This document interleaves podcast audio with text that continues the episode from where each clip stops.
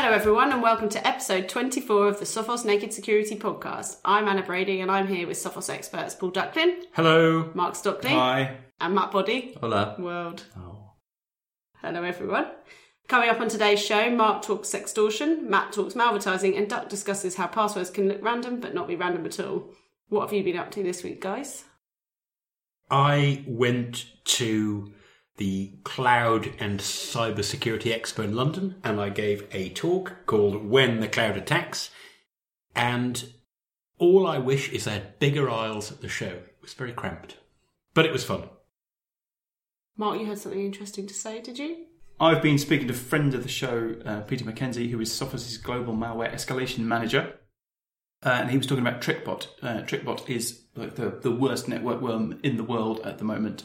Uh, and something very interesting is happening with TrickBot. So it seems like there have been a rash of people being struck down with Ryuk ransomware that's being spread through TrickBot. His message to everybody is if you're dealing with TrickBot infections, get them sorted out right now. Quite often, this uh, comes from unprotected machines. So you have an infection on, on an unprotected machine, and it's trying desperately to infect everything else on your network, so you know it's there because of all the detections you're getting on your protected machine. That is obviously an open sore in your network. Um, and if it's used to deploy Ryuk ransomware, you could see yourself facing some very, very stiff demands indeed. Um, and what uh, we've seen very recently is ransoms in excess of a million dollars being Wow. demanded. So don't let TrickBot persist in your network. Get it sorted. Also, in interesting news this week, I have my Mac is now back. Oh, yeah. Cool. Given the success of Matt's comments the week last week, we thought we'd make it regular. I've taken it over. Yeah, yeah. boots and cats and boots and cats and boots and cats and And the comments of the week. boots and cats and boots. These comments better be good. They're really not. Didn't even know of that intro.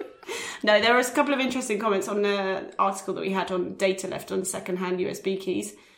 Um, they were suggesting what we should do with them. Um, Sprite said uh, if the USB drives are old enough to sell off, there is a device called a Vice. Just put the USB into it, tighten it, and keep turning, keep turning, keep turning. It's an option. Um, Samantha asked, "What a waste of precious and getting scarcer minerals and metals. Surely it's not that difficult to zero fill them in the background and then reuse or recycle them." If you're going to reuse them yourself, I don't have any problem with that. But it is actually quite expensive and time consuming, reliably to wipe stuff that you've got if you want to hand it on to somebody else. I think that's a great point about sort of reusing the USB keys, but I would say ask yourself if you need one in the first place. And if you're a company doling out USB keys, ask yourself whether or not that's a really responsible thing to do. Mark, we've been talking about sextortion again this week. Do you want to run us through the story? Sure. Um, so users are receiving emails uh, that uh, purport to come from hackers who say they've used malware to hack into the recipient's webcam and film them visiting porn websites. The emails begin Final warning. You have the last chance to save your social life. I am not kidding.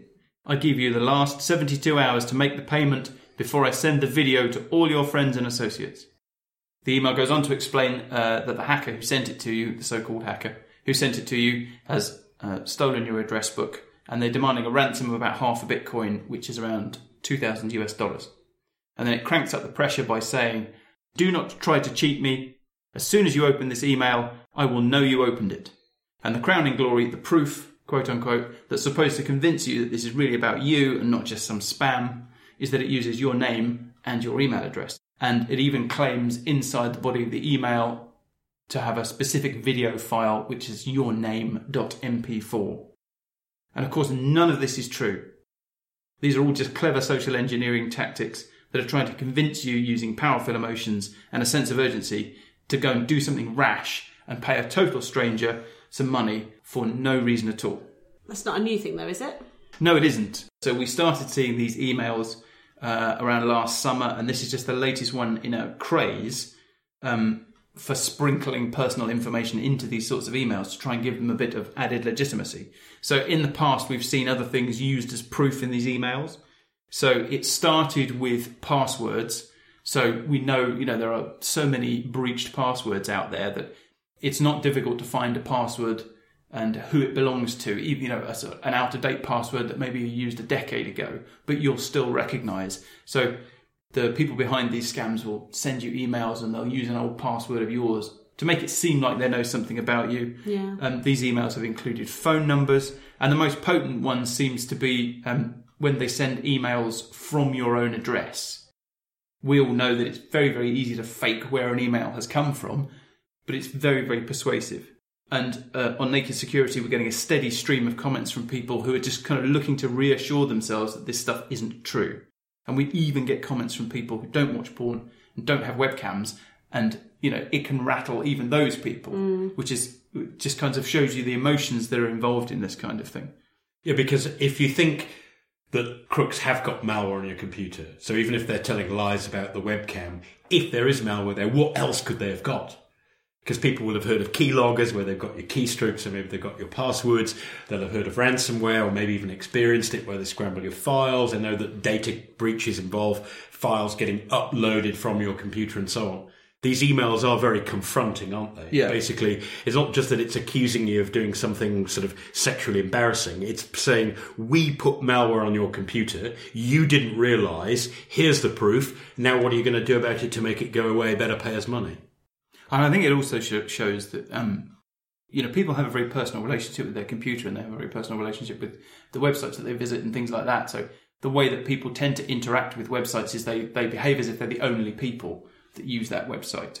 Um, and I think the same thing is true of email. So when you receive an email and it says your name on it, and we've created a file which has got your name on it, you don't, when you read that, see the other million emails that were sent in the same mm. campaign.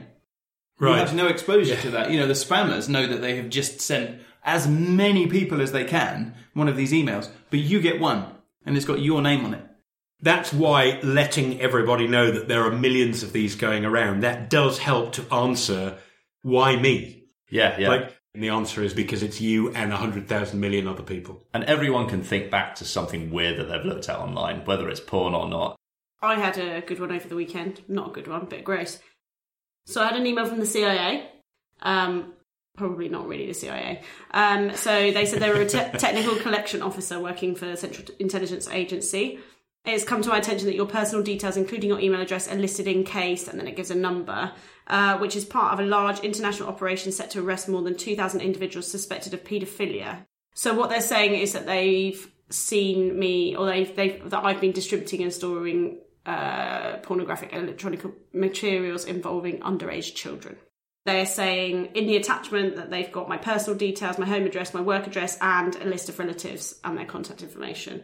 And lots of data, your ISP, ISP web browsing history, DNS queries history and connection logs, deepweb.onion browsing and or collection sharing, online chat room logs, and social media activity logs. So they're basically, they want me to pay a lot of money. They want me to pay 10,000 US dollars Oh, so this person is claiming to be corrupt. So I am one of several pe- uh, people who have access to these documents, and I have enough security clearance to amend and remove your details from this case. Here is my proposition: pay this money to this Bitcoin address, and I'll remove your details. It's quite an interesting alternative twist, Yeah. isn't it? In one, they're saying if you pay me and I'll delete the file.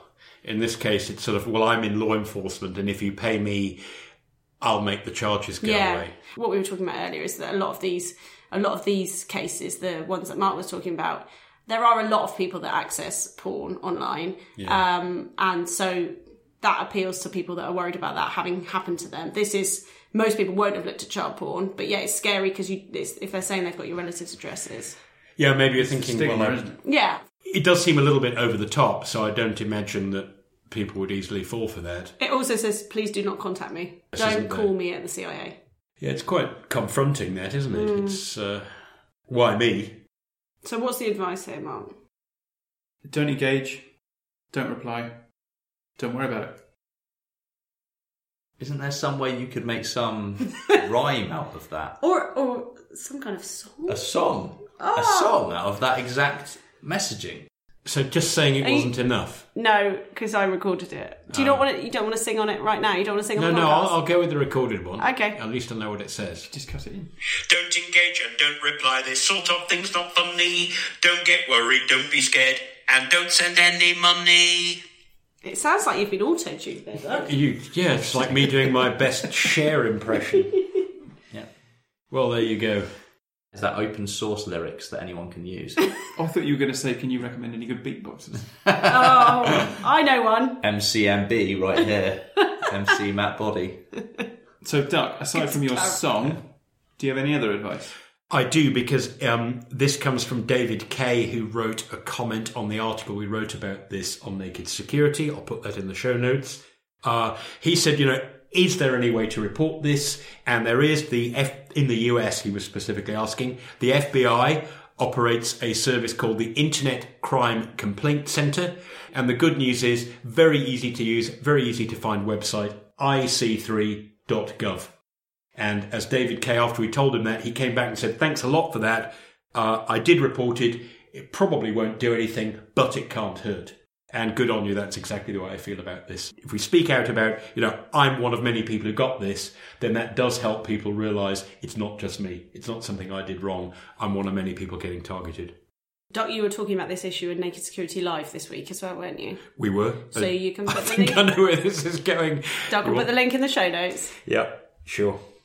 Right, Matt, Yes. online ads. Online ads, although slightly annoying, we all know them. We've all been to websites where an advert has been appearing in the bottom corner or in the top corner or any corner or the centre of the page. Anywhere on the page, an advert could be. All of those. All of those. Yeah. All of the- Sometimes at the same time. sometimes at the same time. And and it, it's understood. It's a way that websites tend to generate money, but every so often. There's a category of advertising that is uh, the scorn upon the advertising industry called malvertising. Malvertising is a way that some sort of cyber criminal has found a way to worm their way inside of uh, a- of an advert, whether that's their own paid for and published advert, or whether it is a um, whether it's somebody else's advert that they've managed to to get into via some means that we'll talk about in a moment. And within that advert, they are then redirecting that person that's visiting that web page to some sort of malware. So essentially, their, their aim is to exploit their end user or exploit um, the browser or get that user to download something that they wouldn't expect to be downloading um, to, to do something malicious on their device. So, um, actually, Duck, you wrote a good article about this a while ago where you detailed the steps that a, that a, that a malvertiser may take. So, the crook will hack an ad delivery server or they'll sign a fraudulent contract with no intention of complying with the rules of that contract and then that crook will upload their ad with malicious content such as booby trap JavaScript or Flash. Then that ad network will accept the ad and insert it into the database of options to serve various customers. Now, this section here, where they're injecting that ad within their ad network, makes it really difficult to track.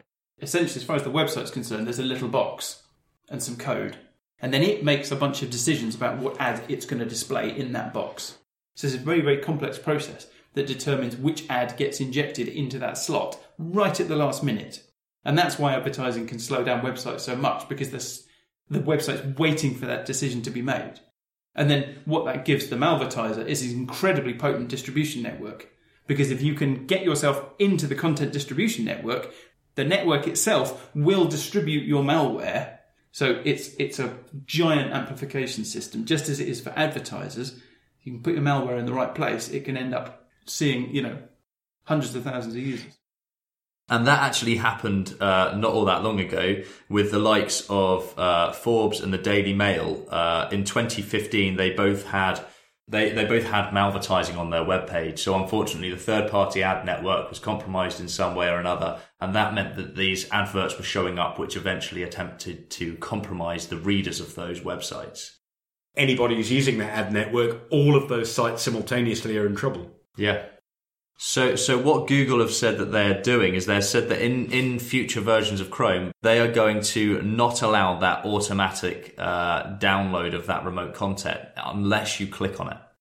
So presumably, if it pulls in vanilla HTML or bona fide CSS, that'll be fine. But if inside the little window that Mark talked about, which is where the ad would go, if whatever is in there then initiates a download by fair means or foul, it'll just go nah.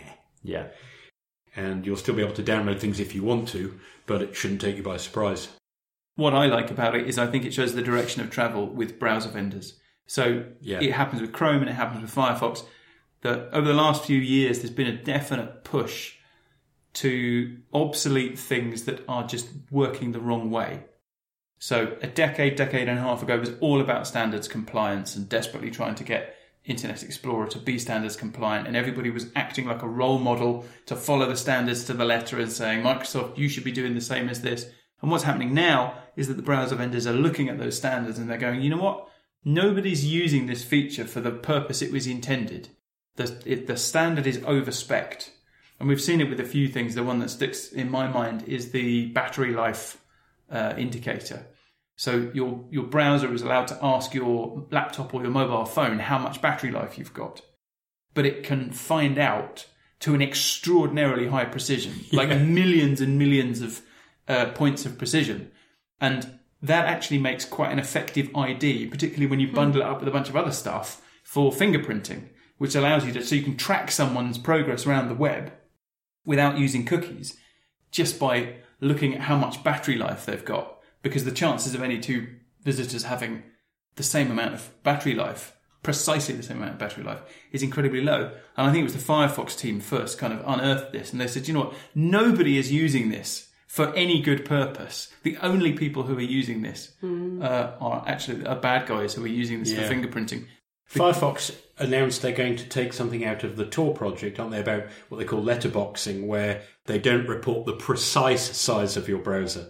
So if you've got your browser window at some weird amount like 783 by 429 pixels, and then you keep browsing, nobody else probably has exactly that same dimensions. So they're going to start saying, you know what, 700 by 400 is good enough.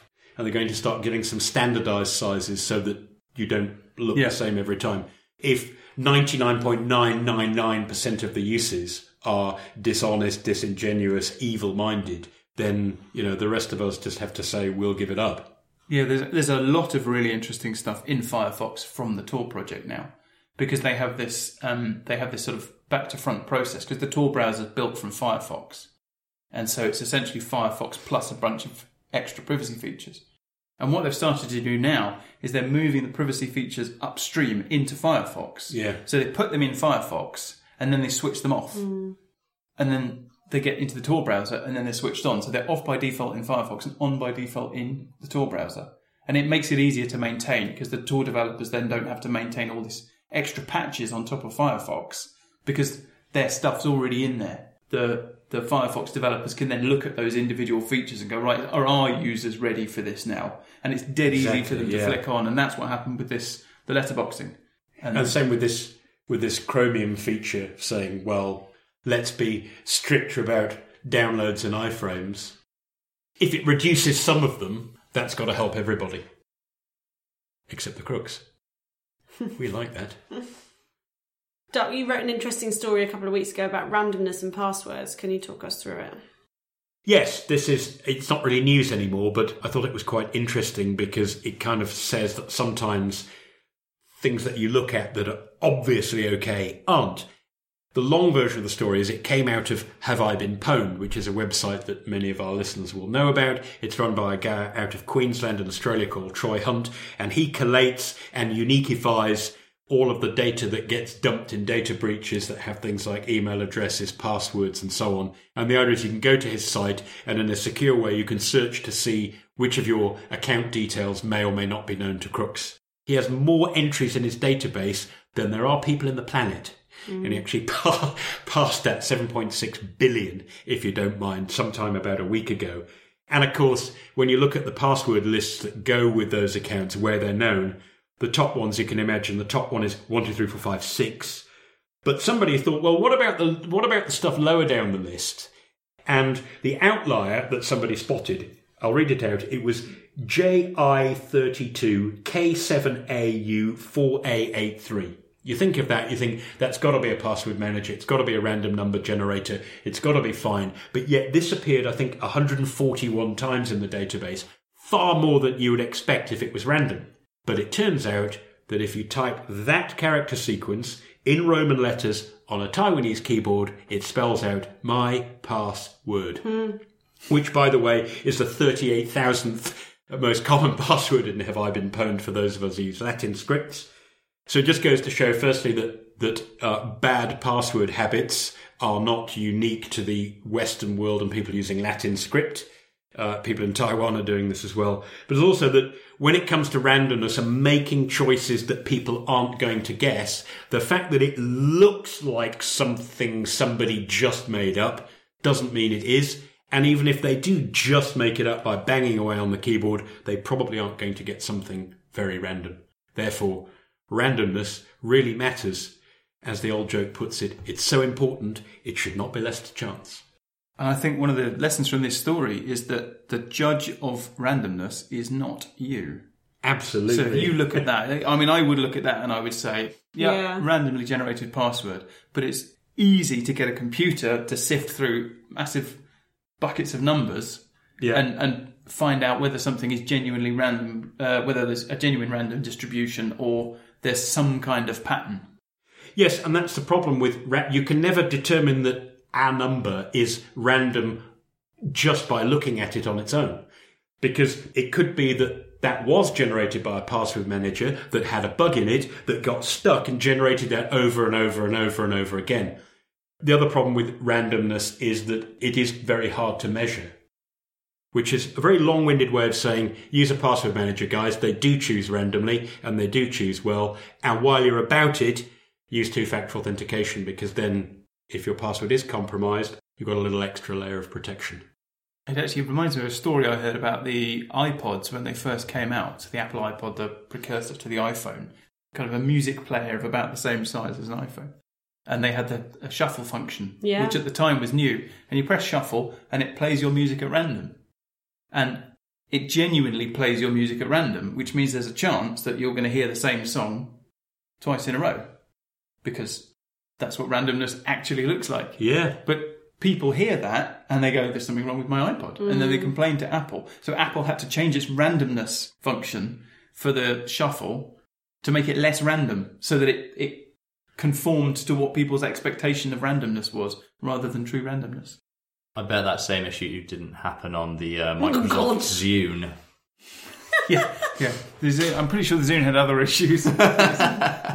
The worst thing about the Zune was actually seeing the product placement that went with it as they tried very hard to make it achingly cool. I can't remember what the platform was, but I think it was an Atari game that's notorious for being. It was so bad that they actually recalled all the cartridges, crushed them with a steamroller, and tipped them into landfill. And recently, I actually went and dug up the landfill and Yeah. went through it and found some intact. And you know, people they were actually sought after. So you never know. Zunes may be worth several tens of dollars in. There are times yet to come.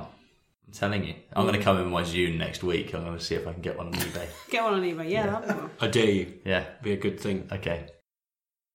That's about all from us this week. Duck, where can we find you on social media? At DuckBlog on Twitter. Mark Oh, at Internet of Hens. and at Mark Stockley. Is that right? Yeah. Matt, At InfoSecBody on Twitter and Instagram. how's how are the jokes going on Instagram? Did you want? Do you want to do your uh, Go on. beef No, stew? no, Go on, do your No, stew joke. it's time to finish Do now. your stew joke. You can't introduce a joke by saying "do your stew joke," because Okay. then that takes the joke out. Do of it. another Can we one. cut the "do your joke" bit Yeah. out and then I'll do it? Okay. So I tried to set my password to beef stew, but the computer came back and it said password not strong enough. Oh, I'm sure you've done that one before. I think I have. of course he is. I'm at Anna Brady on Twitter, and we are, of course, at Naked Security on Twitter and Instagram. You can also find us on Facebook by searching Naked Security. Please rate and review our podcast. It helps boost us up the charts and allows other people to find us. You can tweet us at Naked Security with suggestions for the podcast, and you can email us at tips at sophos.com. And until next time, Stay secure, secure. world. Oh yeah, that's got to make it in this time. If Anna did it, I'm going to be so impressed if you managed to edit that out. Sorry, Duck. Sorry, Duck. Password not strong enough. The man's a buffoon.